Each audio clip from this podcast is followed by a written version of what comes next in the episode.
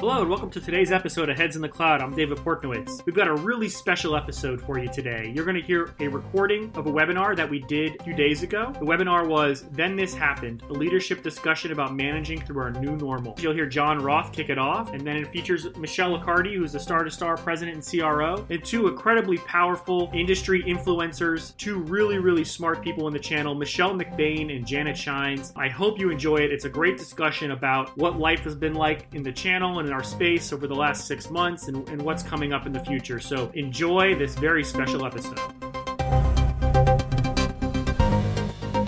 Heads in the Cloud with your host, David Portnowitz, Graham Potter, and John Roth.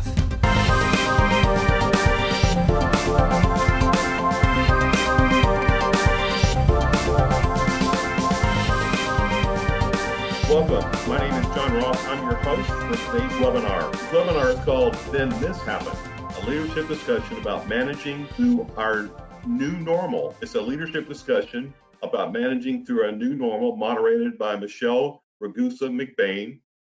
She's going to be interviewing the CEO of JS Group, Janet Shines, and President and Chief Revenue Officer of Star2Star, Michelle Accardi.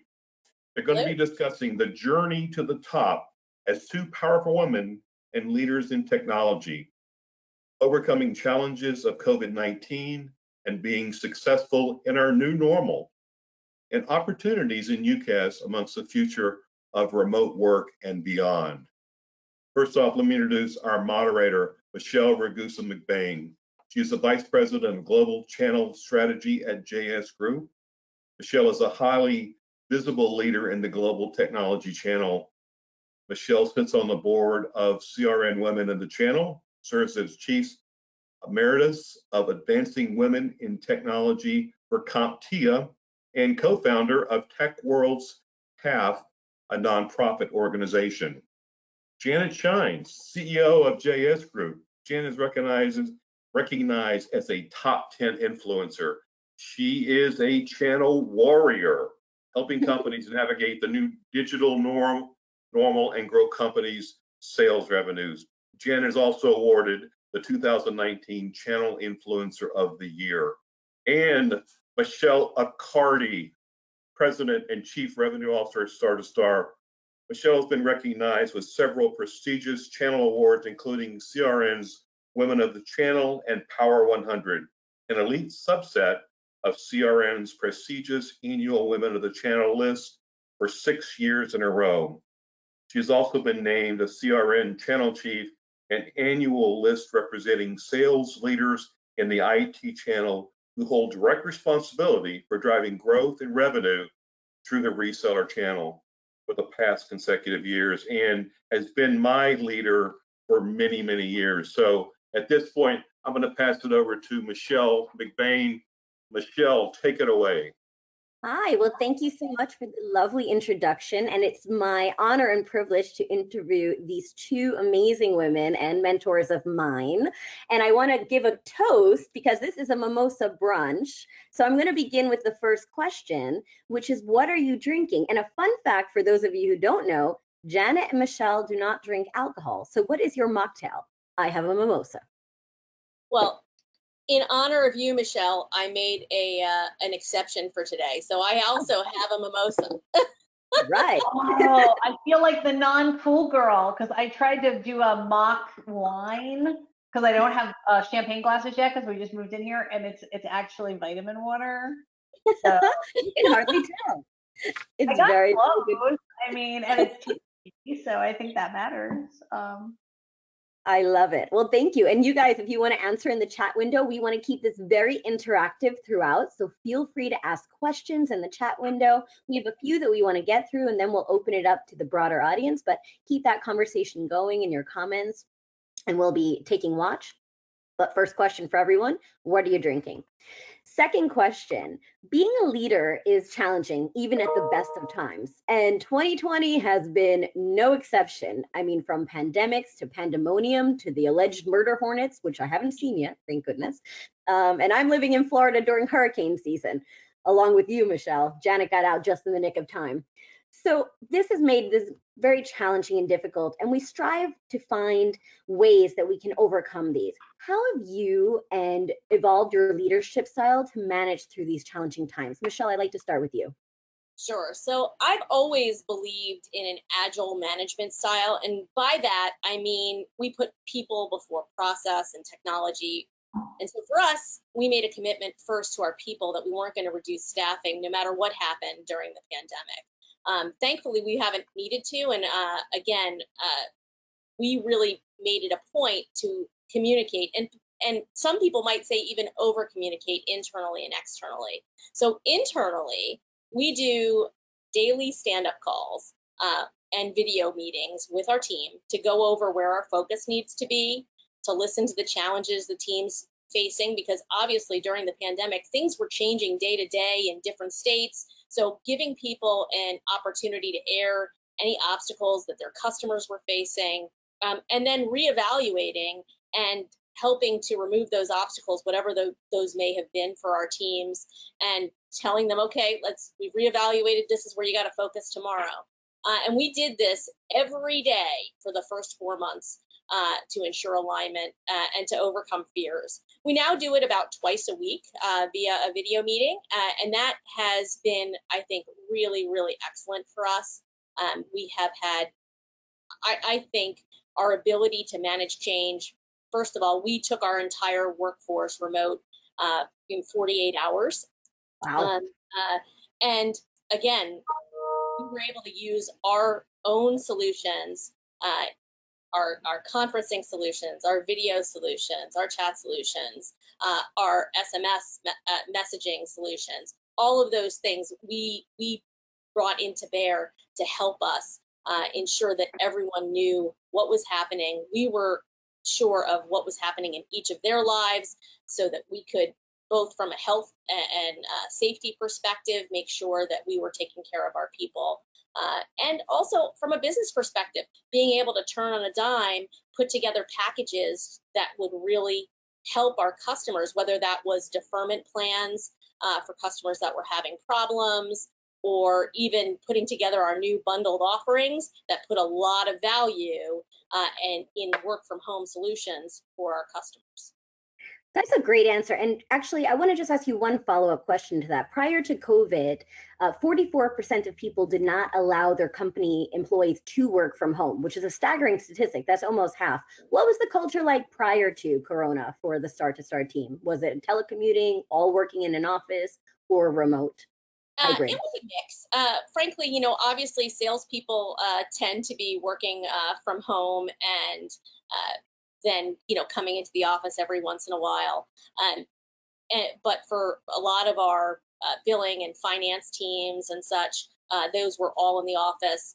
Our support teams were a bit of a mix. But now, again, we have everyone working from home with the exception of a couple of people who are in our distribution facility. But literally took from, an office of 250 people in our headquarters, down to maybe two. Wow. So that was a big change for you. And I know, here at JS Group, and in fact, I can share pictures. It's probably hard to see, but this is one of our team members, Ashlyn. It's a little light. But she's here watching and just posted on Snapchat, lunch with the ladies. And so that's kind of fun. And that's what things I think that was so important during the pandemic was that sense of team, right? That sense of we're in this together, we're going to stay safe together. I know I canceled the JS Group team out of events before it was popular to do so, before they were canceled, because I needed people to feel safe. Michelle and I've had a lot of conversations about this. So, priorities for people change. We were in a growth economy. Most people were focused on growth and focused on, me, quite frankly, with growth. And the world changed overnight. And I can draw some parallels to how it was after 9/11. In the US, people felt insecure. They felt unsafe. They felt threatened. And so the last thing they needed was for their job to make them feel threatened. Right. And they needed, I think, to see bosses. And I think, Michelle, you're a great example of this, to know that their bosses heard, saw, and did something and continue to do that. And so I think that connectivity with the next kind of level, you know, almost somebody once said, there go my people, I must follow them. I think it was Descartes, right? You just had to take the cues from your people and listen so much more sometimes than is comfortable for leaders. And sometimes as leaders, we want to craft a course of action, have an answer, right? I just had this conversation yesterday with Dee Dee Dayton, who's just a phenomenal female VC, which is very unusual in our industry to be a venture capitalist, you know, investment female. And she was saying that, you know, some of the uncertainty that people are feeling about when does it go back, and not having a crisp answer, like on February 15th, it's over, right? There is no real answer, and leaders struggle with that.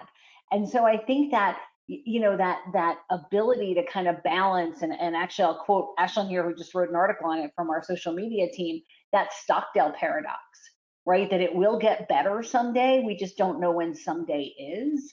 And keep that positivity and keep focusing on the customer, focusing on the partners. Our purpose for JS Group is to save the channel. We believe the channel is the most important route to market.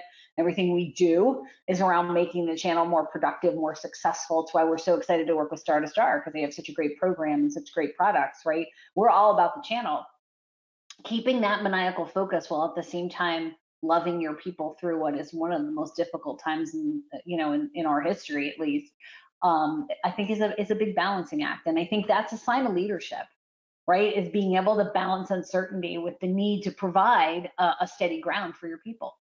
Absolutely. I can't agree with you more. I mean, that was what really, if there was something that was keeping me up at night, it was, you know, how do I give my people some comfort? And how do I give my channel comfort, right? Because, right, you know, as their customers that, you know, nobody knew whether, you know, you're going to get hit with an onslaught of cancellations and challenges because businesses were just being hit so hard.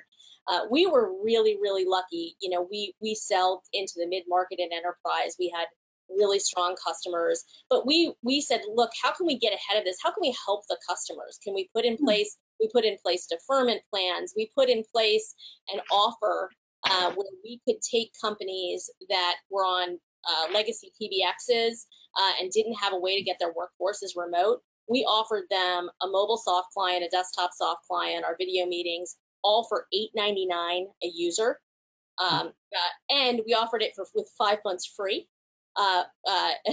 with a one-year commitment. So, and then we'd apply any piece of the dollars they spent towards a new contract if and when they were ready to actually move fully off their PBX. So we saw a number of people take advantage of those. Cool. And I think, again, but it was really rooted in, you know, how do we help customers and potential customers to stay in business? How do we keep this economy going? Yep, and that's so obvious in your leadership and even the programs we've been doing, the social selling programs with your channel. It's all about investing and trying to help the channel, you know, get to those customers and be successful, whether it's compensation plans, training. We're going to launch a social selling program for the Star2Star channel.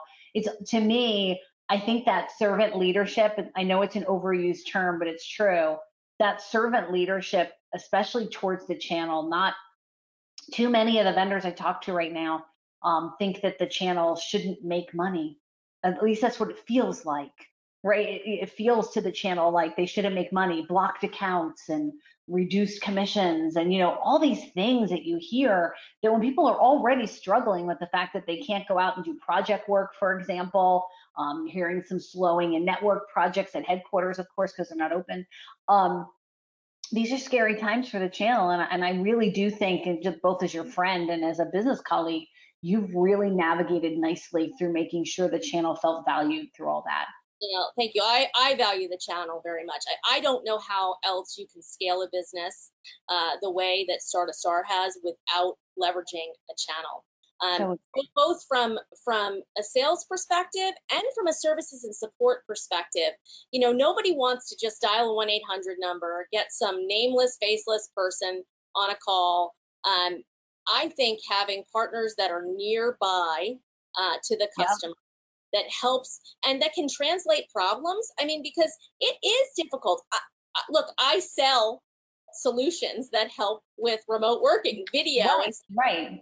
And those things are great, but it's really about having the intimate knowledge of the customer, and nobody does that better than a channel partner. And see, that's such a leadership moment, right? Understanding and focusing on what you're good at versus focusing on everything, right? You can't hit a target with 100 arrows, right? Yeah. So you just have to put one arrow in the quill and hit. So I know Michelle probably has more questions for us, and we went off track. I love the conversation, so I was going to roll with it, but I absolutely agree. And I think that, you know, what is most important during these challenging times is pausing and reevaluating the opportunities instead of the challenges, and looking at the people, the process, and the technology, and how we can evolve and help them succeed. So excellent answers. Thank you for sharing. So one of the most important topics that often comes up with women in technology, or just in this day and age, everybody who has combined work and life home integration with remote learning and working from home, and many people all jammed up in a house together, there's been a lot of complexity at it for many families. Michelle, we love looking at your social posts. You have an incredible family, ranging in age as I do, from preschool to law school. So I know you're in a very similar boat, and you definitely do a great job of having that work-life balance. And so I would love for you to, basically tell us a little bit about how you're managing things during these trying times, and any tips for people. Janet, would you like to start? Sure. So I will just say, bow down to everybody who has kids at their home schooling right now, because wow, it's hard enough to raise kids without having to be their teacher. And I think we all have a healthy respect for how much more teachers should earn now. So we won't have as many discussions about why they get pensions and things, because they need them, because they probably have had multiple nervous breakdowns trying to teach our little darlings. And so I'm going to answer this question probably interestingly. So I have two children, and they're adults.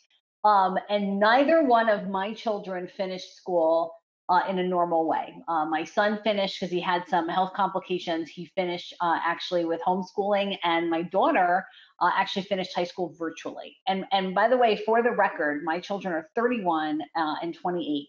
So they're not little kids. So for the fact that my daughter did high school with virtual is unprecedented. And so, she was a really smart, interesting kid who traditional education didn't work for. And she now has her PhD. And so I always tell people that story if you're listening, because right now it probably feels like you're failing your kids at every turn, right? You're not trained to be a teacher. You probably sometimes shut a door and just don't answer when they pound on it because you just can't stand it. And so I think that as a former parent, I will tell you that it means nothing. A year of miseducation, a year of them doing stuff virtually, none of it means anything. And I think that all of our families are going to remember that we were together more, not all the challenges. And so, I heard something last week, and I thought I would just share it here. I actually heard it from Michelle A in one of her posts about work-life choice rather than work-life balance. And so I think balance is impossible now. So you just have to make those choices, right? You have to make those choices about what are you going to prioritize and how are you going to prioritize it. And I actually told someone on this call to push back to a teacher last year to say, I'm not doing that. I'm not doing your work. And the kids are little, it doesn't matter. No. And I think more and more that's going to have to happen. So that's kind of my long-winded answer. I agree with you. The other thing that I think, Janet, is I actually think doing school in a virtual way is much more akin and may prepare our kids better for working, because the reality is today, even before this pandemic hit, people are working in different places. They're not all work. You're going to deal with vendors, you're dealing with customers. Not everybody is under the same roof. So guess what? You better learn to use the communication tools that are out there to communicate effectively. And look, our kids, they're more technologically savvy than we probably ever will be. I mean, I'll tell you, I have two 22-month-old sons that I think can operate my iPhone better than I can. So if you ever get a text message that looks bizarre, I'll apologize. It's probably I want one now. I want one of those little text messages. Yeah. But I do think that work-life balance is a fallacy. I do not think that you can say I turn on at 8 and I turn off at 5. We don't work that way. Our businesses don't work that way. And our partners certainly expect responsiveness. But I think there's a lot of ways that we can use the tools that we have to help us in that responsiveness and tell people, one of the things, we have a new product coming out called Team Hub, and it has a way that you can have automated answers in chat and such. So what a great way to tell somebody, hey, I'm not going to be available. I'm doing a webinar for the next hour, or putting the do not disturb on your phone, which, by the way, I forgot to do before I got on this call today. So if it rings, but these are tools that we have to help, set the boundaries. But the other thing is, so what? Answer the phone, answer the text message and say, hey, I'm in the middle of my kids' Zoom a video meeting, or I'm in the middle of a chat, whatever you're in the middle of. You tell them, hey, I'm in the middle of this. I'll be done in an hour. I'll get back to you. People just want to know that they're important to you and that you will take action. To me, responsiveness is next to godliness. And so I do believe in taking the call. I do believe in answering the video meeting. So, and being genuine enough to share. I mean, if you right now I'm in my mobile office, which is on the side of my house, in my travel trailer, because my kids are in the house and I have construction workers remodeling my bathroom at the moment. So, I have no problem on a normal day, maybe not on a webinar of 100 people, though, answering a call or someone hearing a child in the background.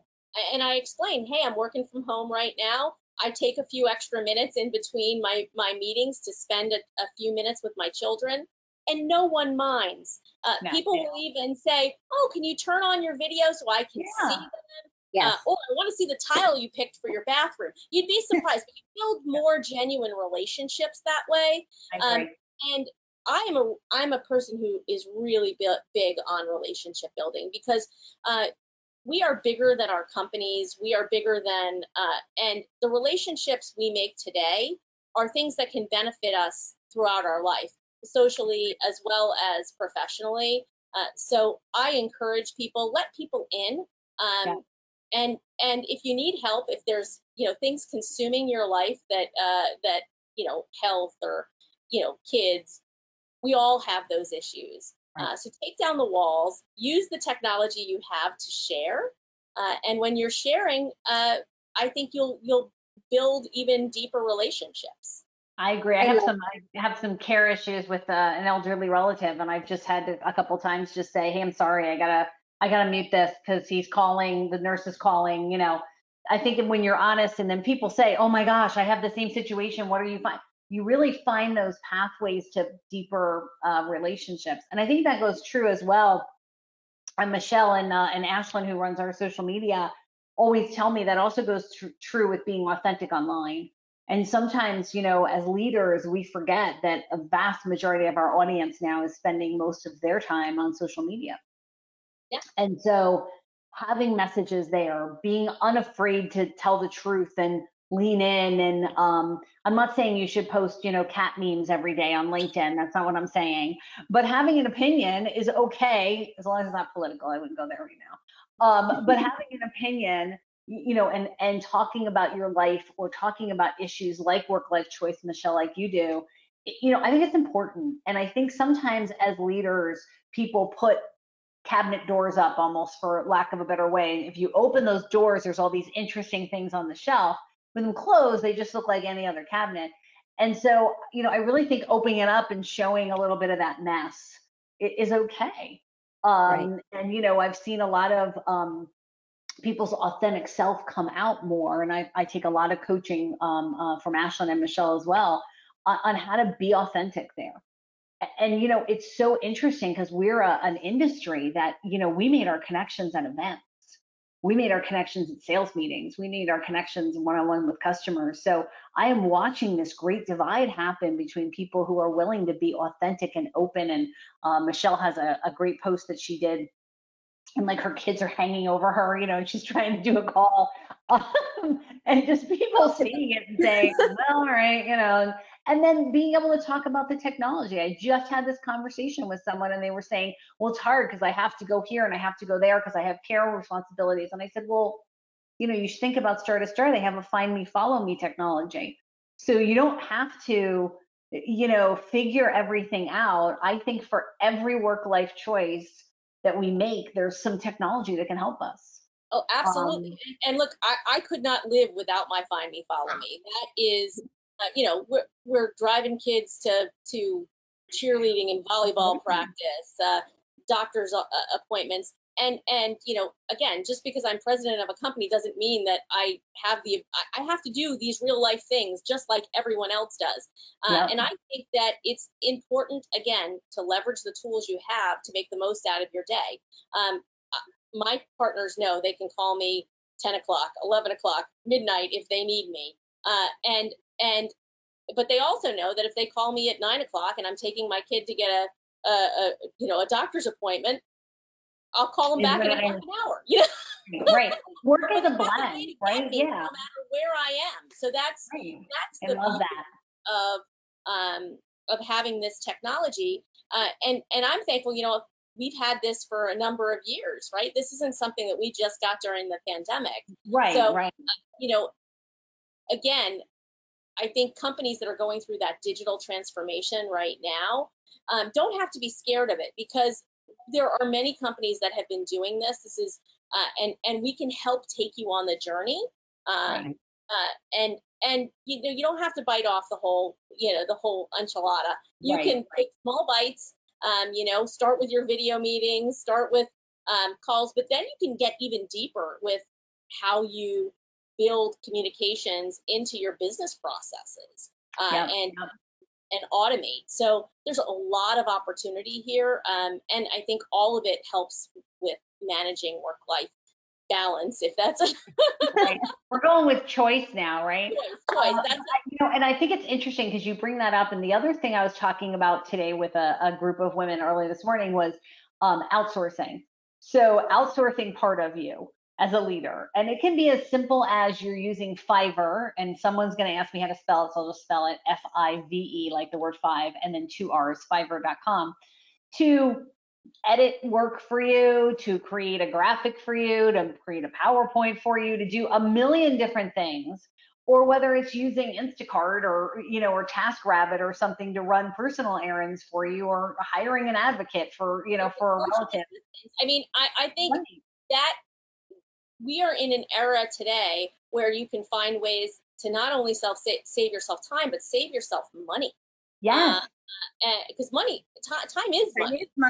And I honestly believe that, again, you know, with the technology that is out there today, and the people that can leverage this, whether it's in a marketing venue, in a technology venue, in a just administrative venue, there are tons and tons of opportunity for you to find ways to pick up additional hours in your day in life, to spend however you like. I mean, if you're a little crazy like me, you love work, and so this is so I don't see a whole crazy difference between work and home life for myself, but certainly if that's something that you need, I mean, again, I have somebody, I pay someone to mow my lawn and to do my and do my laundry, because those are tasks I don't want to do.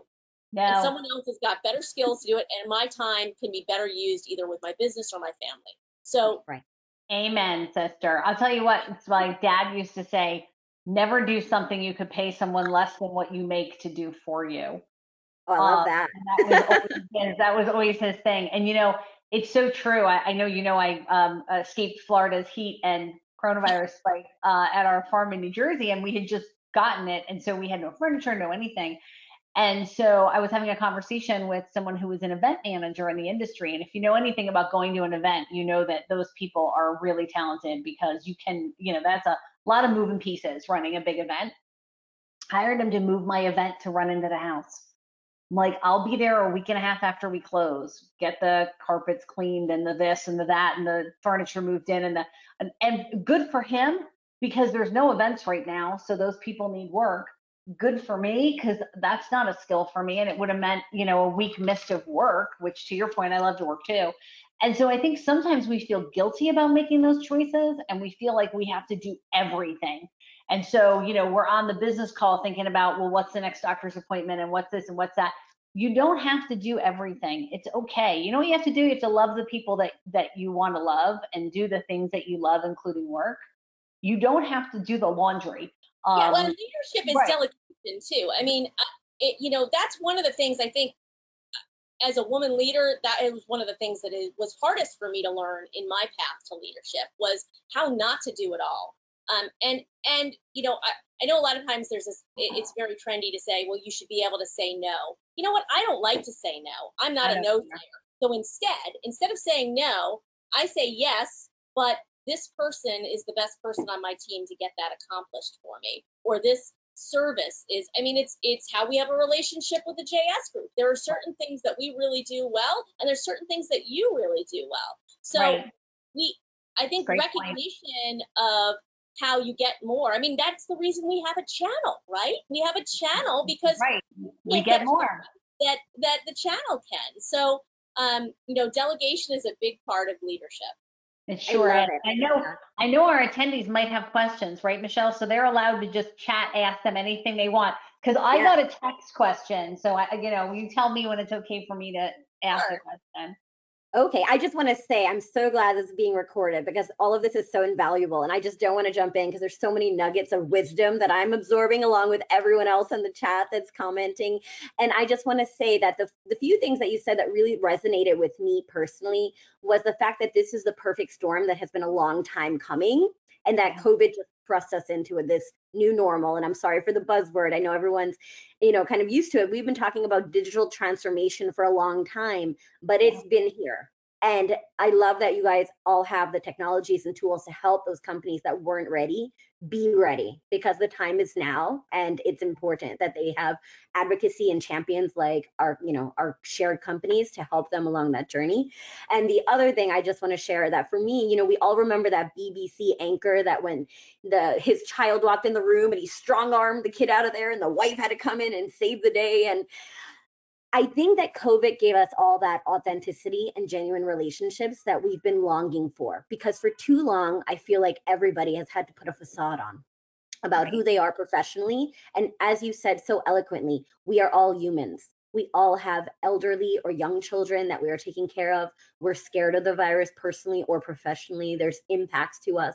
And if you do not address those big elephants in the room, it's a bit tone deaf. And I think that the revealing and caring about your partners and your customers and your team is so critical. And that's what I genuinely appreciate about both of you so much as leaders. And then finally, the other thing I just wanted to touch upon, because it was in my head, I've been taking mental notes, I assure you, was the fact that the children know technology better than adults. And I have a 6-year-old and a 4-year-old. And when we talk about leveraging this technology, I think about them and how much they talk to our Alexa devices. We have one in every room. And so when you think about artificial intelligence, they can tell Alexa to turn on their rainbow light and play them the new, Frozen 2 soundtrack, and they can have these conversations. And now we're doing virtual education at home, which is challenging. And I'm very grateful my mom is here to help us, because my husband and I both work full-time jobs, and the requirement is from 8 a.m. to 2 p.m. every day, which is very complex for many families to have to do both. And I recently did a survey, and it really did show, just not biased unconsciously, that women do get the lion's share of that burden, unfortunately, still today. And so those work-life integration is what I call it, because it's a mesh, and I work odd hours because I have to during these challenging times. But I think it's so important. And now my mom, who worked for the Board of Ed for 24 years, is getting taught how to use the virtual homeschooling from my 6-year-old. So, we're all in this together. And I think how great they're going to be as workers, though. That's what I go and think about. I think about all these kids are going to be amazing. First of all, I think we're going to see the first generation of kids that skip college, because you can kind of do it in your own pace virtually. But I also think they're going to be well trained to be successful with technology. Who doesn't want to have hires that already know how to use Zoom and NetMeeting and Star2Star meetings, Star2Star meetings, and knows how to use, you know, all of the spreadsheets and how to submit a document, how to do Dropbox, and like think about that. That's the perfect employee, right? And so, yeah, no, it is. And the other thing I want to say, I mean, obviously when you've got very small children, it's a little different. But you know, I have a high schooler, and you know, she did a lot of her classes virtually in the last semesters. Started physical school yesterday, but one of the things I said and my husband said is, you know, we're not going to solve every technology problem for her. She's got to go figure out how to solve problems for herself. You know, that is something that I think is also going to better empower this generation, is them figuring it out. Because, you know, I had to figure it out in my generation. I'll tell you, I didn't get my first computer till I was a freshman in college.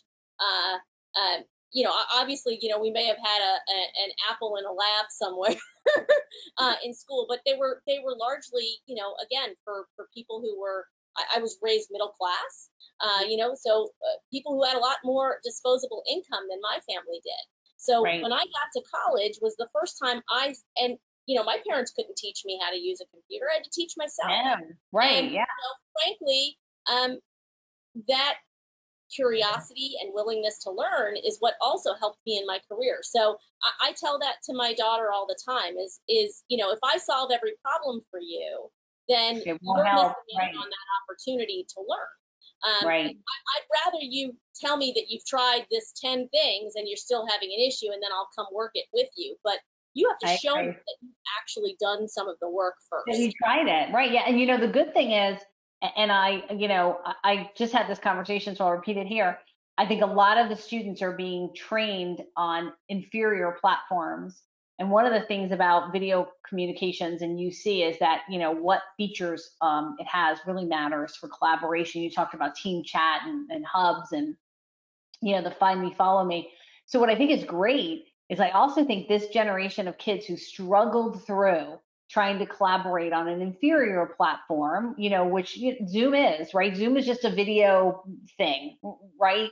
But I mean, now they'll know what they need, right? Yeah. So they'll know that didn't work for them. And I think they're going to be better buyers and users of more advanced technology like Star2Star, and not be so hard to convince for the partners as these millennials and Gen Zs become the decision makers in the businesses. They won't be so hard to convince of the power of a UC tool. That's because they'll have seen it. Well, right? I think it's just going to be commonplace, right? You're going to have tools, and you know, frankly, right now, you know, there's a place for. I mean, Zoom obviously for large scale video meetings, just like we're using a competitive product for a large scale webinar right now. Our solution isn't a webinar solution. It's a meeting solution. So it's okay to have different solutions that fit the use case of your business. But there's no reason that you have to pay a premium. If you're not going to do a webinar with 300 people, then why are you paying, you know, $15, $20 a user for a solution that isn't meeting your needs? You know, for me, I'd rather pay $20 a user, get all my UCAS, get employee alerts, SMS, MMS texting, find me, follow me, my voice, get, you know, I'd rather pay $20 and get all of that I actually can use today within my use case than something that's overpriced that I won't use daily. Well, and I think you're making a great leadership point here. So one of the things I noticed about people going remote as a leader is that people gave their teams permission to work from home. So, hey, we have to shut because our local government says so, or because we're concerned about the safety, whatever. So I'm going to give you permission to work from home. And with permission comes inferior tools, because they weren't thinking about enablement. And I would challenge every leader, everybody who's working, right, to think about whether are you being truly enabled right now. And this is a leadership test to go back and say, look, we did the best we possibly could in those 5 minutes where we had to get everybody home in 2 days. But now, Gartner is saying that close to 60% of the people will stay working remote for a very long time, and many never going back, at least not full time to an office. And so this concept of, you know, we're permitting people to work from home needs to go in the rearview mirror, and we need to have conversations with our clients, if you're a channel partner or our customers, about what are you enabling? How are you using a more intelligent set of technology tools like Star2Star? There's also some AI applications that are out there, some mobility applications. How are you using those applications to enable? And I think that conversation could blow the doors wide open on sales for the channel. Just that simple, I know you permitted it, now how do we enable it? And you started talking about that, the things that come up are just amazing from an opportunity standpoint, both internally in your own company, or if you're a seller listening to this, in your sales conversations. Yeah, I would love to segue that for you, Michelle, because I think there's an important question that comes along with that. And I'm sorry to interrupt. The concept there is there's a lot of companies that are experiencing these cobbled together solutions, as you mentioned, Janet, and they're also experiencing budgetary cuts. So what would you say from your perspective is the way that they can still enable those right technologies while balancing the ability for them to have budgetary restrictions in those purchases? Well, for me, I'm going to give a real life example. So I had a customer, Anderson Center for Autism, and I'm sure that they would be willing for me to mention them. But we were out bidding that opportunity. I flew to upstate New York. This was pre-pandemic. They were to get a really big grant that was going to help to give them digital transformation, and they help. Their main focus is helping people with autism, both in a learning facility as well as in a residential facilities. So life safety is important. Like they needed technology that enabled them to be mobile, that had security and E911 functionality to be prevalent. So I get off the plane, I go to the office, and I sit down with the IT director, and he says, you know, Michelle, thanks for coming, but I want you to know we didn't get our grant. So, you know, we're sorry, you know, that we made you come all this way, but we just got notice this morning. And so I looked at him and I said, well, do you still need the technology? You still have these problems, right? And he said, yeah. I said, well, what if we and I had the partner, his name's Tom Cerabona. I had the partner with me, and the partner and I looked at each other. You still have these problems, right? Well, what if we can solve them within a budget that you have left, and in what you're paying for your technology today? And so we sat there and we scoped what they really needed. How could we do things in a phased approach? And now we're helping them through the pandemic. One of the big problems they have is employees who, you know, may call off sick, and they don't know that, you know, house number 10 doesn't have coverage. So we built them using our integration design studio, the ability to have the staff basically SMS text message in and say, hey, we're you know, I'm not going to work today, or that they're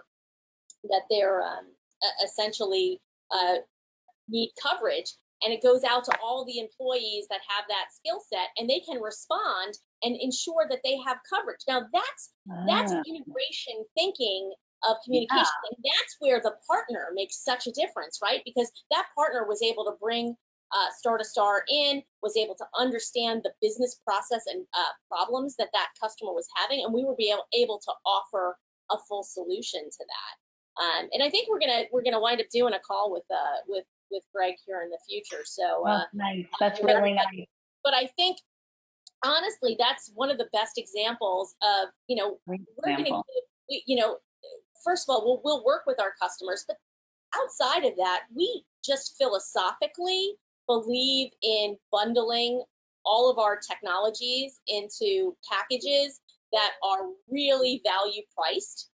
So again, I mean, you can start out, you know, under $19.99 per user, and get your SMS, get your video, get your chat and collaboration tools and alerting technologies like that employee alerting, all of that for one price.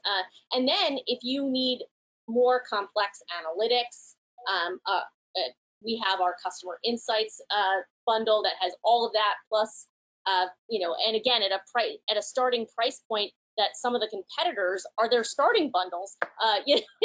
We're really competitively priced from that perspective. Yeah, awesome. And I think, it's interesting. I'm going to step on top of that. So I'm going to tell a different story. So, so many MSPs and VARs right now, so managed service providers and VARs are looking to expand their portfolio, right? And many of them in the past have done a lot of project work. And so, many of them, though, went to sign up with a master agent to sell some kind of, recurrent revenue subscription service as their customers said, hey, I need something. And they really struggled because, quite frankly, many of the masters in the industry take a pretty long time to sign up a new partner between contracts and this and that. Nobody wants to hear that. And so I was having this conversation with Michelle, I know one of your favorites, Micah, at iTelecom, and he figured out a way, right, low budget within his frame, to pop up a way to get people to be able to sign up to sell Star2Star as a channel partner like this. Right? I think it's, down to a half an hour or something. And this to me is the kind of innovation the channel needed, right? We don't have the time anymore that when a customer says, hey, I need this, or my state just said once again, I can't open, right? So I have to reinvest. I have to do more. I have to use technology. We don't have time for MSPs and VARs and channel partners to have to take 2 weeks to join a program. So I think, what Mike and the iTelecom team has done is just fascinating. And to me, another example of leadership in the channel where they leaned in and they said, hey, you can sell this today. Don't worry about all the complications. And Star2Star made it easy for them to do that on behalf of the channel. And I really think that's a leadership lesson, right? That these are the kinds of partners that we partner with, right? So and I am always one that if a partner comes to me with an idea, around how we can do something better, how we can help them make more money, we're all ears. We love to be flexible and nimble, and we want partners who have the same mindset. And Micah is a great example of that. iTelecom's a great partner of Star2Star. Yeah, I think so too, and I think that's a leadership lesson, right? Because we're talking about this, then this happened, right? So the people that then this happened and they said, oh, right, I don't know what I do. And I see these folks, I see these single practice or two practice MSPs posting in all these MSP groups about how I'm done, I'm out, I'm finished, I'm out of business, I'm, I'm going to join another person, or, what can I do? And it breaks my heart because there's still so much demand for solutions in this category. And so I think part of leadership is sometimes falling out of love with our existing business model and in love with a new business model. Now, we were very blessed at JS Group. We were talking about the digital normal, you see it behind me, last year because of our very strong team who said, this is where the world's going, right? So we were well positioned when the pandemic came, but I can't tell you how many people I've talked to that are still sticking with their old business model or sticking with old technology or saying, I can't afford new technology. And then whether it's not to have new technology now. How can you afford not to? And oh, by the way, you are unlike, I don't care where you are. I bet you I can find you a savings in your technology, whether it's you're overpaying for cloud, which so many people are. You're overpaying for your unified communication because you have a prem-based, old-fashioned, cobbled together where you have to be the phone manager system.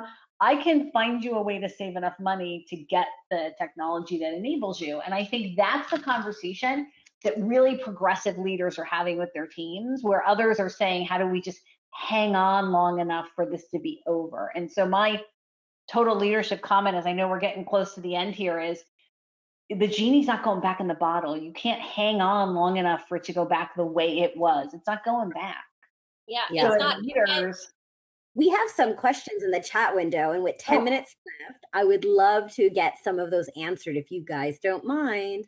So let's turn to our first question from Lourdes, who said, how have the vendors maintained the channels trained and educated on their solutions throughout the pandemic? And how have they assessed the channel proficiency to deploy, configure, and troubleshoot complex technical solutions? First of all, Lourdes is a great trainer, so I hope she's got some answers for us. Maybe she'll reach out to Michelle or I. I'm seeing that people are moving away from the webinar, like static webinar, slide after slide after slide, into more conversations, more hands-on demos, more, you know, how do you sell this, more use cases. Michelle, what are you seeing? Yeah, I mean, certainly that. We also have a LMS, learning management system, that is very interactive. And enables us to do a level of training and proficiency testing. The other thing that we do is, look, there's nothing like real life scenarios, and we handhold our partners through their first few deals. So today that may mean if we can't have a person travel given COVID or what have you, that means that we will put a person on a phone line and a video meeting with them as they're doing their install. And again, we have a mobile app that they can leverage. They can use their video meetings right off their, to be able to see right what they're doing at that very moment, and to help them as they're going through the process. So we certainly do video meetings, the webinars, the LMS being a core piece of it, but nothing like really hand-holding someone through something. And oftentimes that's in person now that some of the regulations have been let up. But where we can't do it in person, we're there scheduled on the phone. And by the way, we did this again pre-pandemic. We have always had a test and turn up team that's able to be scheduled, and that's not just for new partners. That's for all partners at any time. Awesome. Cool. We have another question from Lonnie. And I really like this question. How do you separate home from work time when you're always on, since you work from home anyways? For example, I don't want to waste vacation time when I can't go anywhere, but I really need some type of break. I use my calendar. I schedule my personal time as carefully as I schedule my professional time. Yeah, and I don't think I should be embarrassed about the fact that I'd like a day off, even if I just stay home in my fuzzy slippers. Absolutely, and I encourage my employees, I myself took a couple days a few weeks ago, and I'm planning a vacation down to the Keys soon. And look, we all need that down, but you know what will happen, I, again, because I love work and I can't turn off just because that's just me, I'll take calls, my find me, follow me will still follow me in the Keys, I'm sure. So it's really up to you. You have to decide what, again, it's choice, not balance. And for me, how do I know? It's based on the look on my husband's face that says, okay, now, Michelle, you better turn off. That's enough. Yeah, we've all got that one. How odd.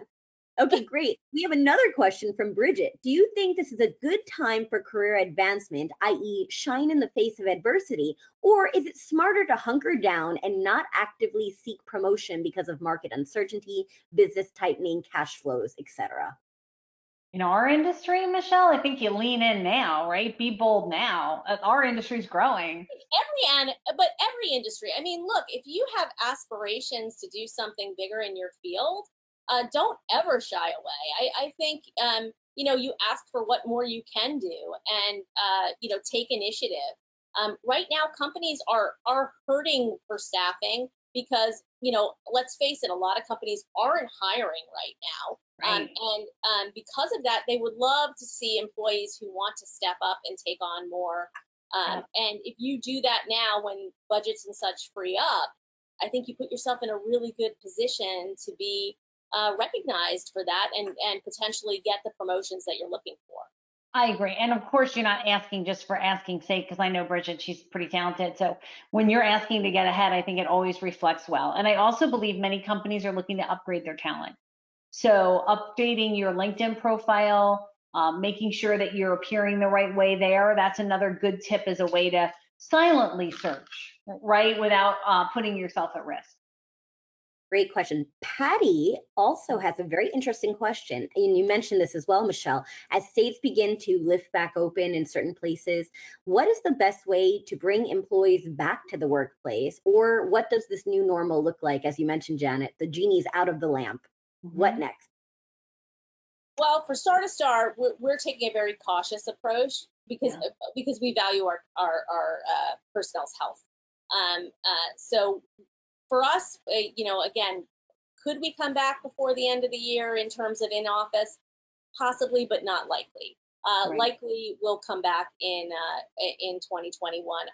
I know for myself, I'll feel most comfortable when there are either good treatments that we know absolutely work, or that there is a vaccine. So I think for me, those are the things that I feel like would make me feel safe for my employees to. But again, I think it's very personal, and I don't want to dictate to other businesses how they should, because in different industries have different needs. And some companies do. I mean, there is no way to operate a meat processing plant without employees, right?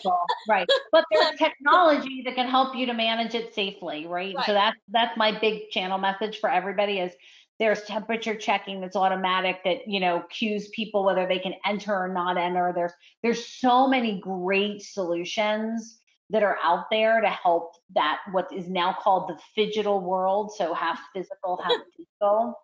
Yeah. And I think that's the key. And Michelle, you alluded to that. I think every company is going to have a different timeline. And a lot of it is driven by your customers, your people, and the work that you do. Absolutely. But so, you got to have to use the technology that. Yeah, use the technology. I love it. I love it. I'm going to throw in one of my questions quickly, sneaking it in. I've done a lot of chats and keynotes on women and diversity. And one of the fun facts that I have is there are more CEOs named John than there are women CEOs in technology. And I'm talking to two incredible, inspirational women leaders. Janet Shines, you're a CEO of JS Group, and you've been a channel chief for many Fortune 500 companies. Michelle Accardi, you are president and CRO of Star2Star. My question is for everyone on the phone listening that is mentoring and looking up to women like you and trying to reach the top. What advice or would you give your 20-year-old self looking back in time to everything that you've faced thus far? I'll start with you, Janet. I know we only have 3 minutes, so I'll take one and then Michelle can close on it. So here's my advice. Being authentic is good. Being who you are matters. And the more you try to hide it, the more you try to tamp it down, the more you try to become one of whoever it is you're trying to become one of, the less successful you'll be. And at 20, I hid that a bit. So I would just say, be authentic. The second thing is have a written plan. It's your career. You should plan to be successful, not just kind of accidentally do it. And then finally, be flexible. Careers are not a straight line up. You sometimes have to swag back and forth on almost a lattice versus a ladder to be successful. So look at the experience you're getting versus the title. Be authentic and have a plan, and I think it'll really help. So Michelle, with 2 minutes left, you get that rest of the 2 minutes to answer. Oh, well, first of all, I agree with everything you said, but, I think for a lot of young people, it's, man or woman, I think, there's always fear when you go to make a change and want to move up. I like to say, feel the fear and do it anyways. I think that's the thing. Is you've got to, again, be authentic to yourself. Don't try to be somebody you're not, and realize that you have value. And even if the company that you're with right now doesn't see that value, take the opportunity and try someplace else. I mean, or try different departments. I can tell you, I made a career before Star2Star at CA Technologies. I was there 17 and a half years. And I promise you, I didn't do anything the same that I was doing. If I was in a job longer than 18 months at CA, and some were moves and some were, ways that made me progress in my career. And after 17 years, it was certainly scary to go take a jump to become, at the time, Chief Marketing Officer of Star2Star. I had a very nice salary at CA, but I moved over, and, now it's nearly 8 years, 7.5 years later. And, I made the move into revenue, and I've loved every minute of it, but everything takes risk. So feel the fear, do it anyways. I love that. Well, thank you so much. It was an honor and privilege to hear your wisdom today. And I thank you for your time. And we will have some prizes for the most engaged participants. Do we know how many prizes? Was it one or more? because I'm judging by looking at the chat. So if you want to let me know. This is Amy jumping in. We have 3 prizes available today. Wow, that's incredible. And could you share what they are for our audience today? Yes, absolutely. So since this is kind of our lunch brunch theme, the winners will have the choice of either a mimosa gift pack or a Bloody Mary gift pack that we will get sent over to them. Oh, so Michelle, are you saying who they are? Because I know people are having to get off because it's 1 o'clock. I will. So the winners are Patty Grimm, Lonnie Cripps, and Bridget Kopka. I hope I pronounced it right, and thank you all for your time. We hope you got a lot of value, and if you have any interest or questions following up, please connect on social, and we'd love to answer them. Thanks so much. Enjoy your day.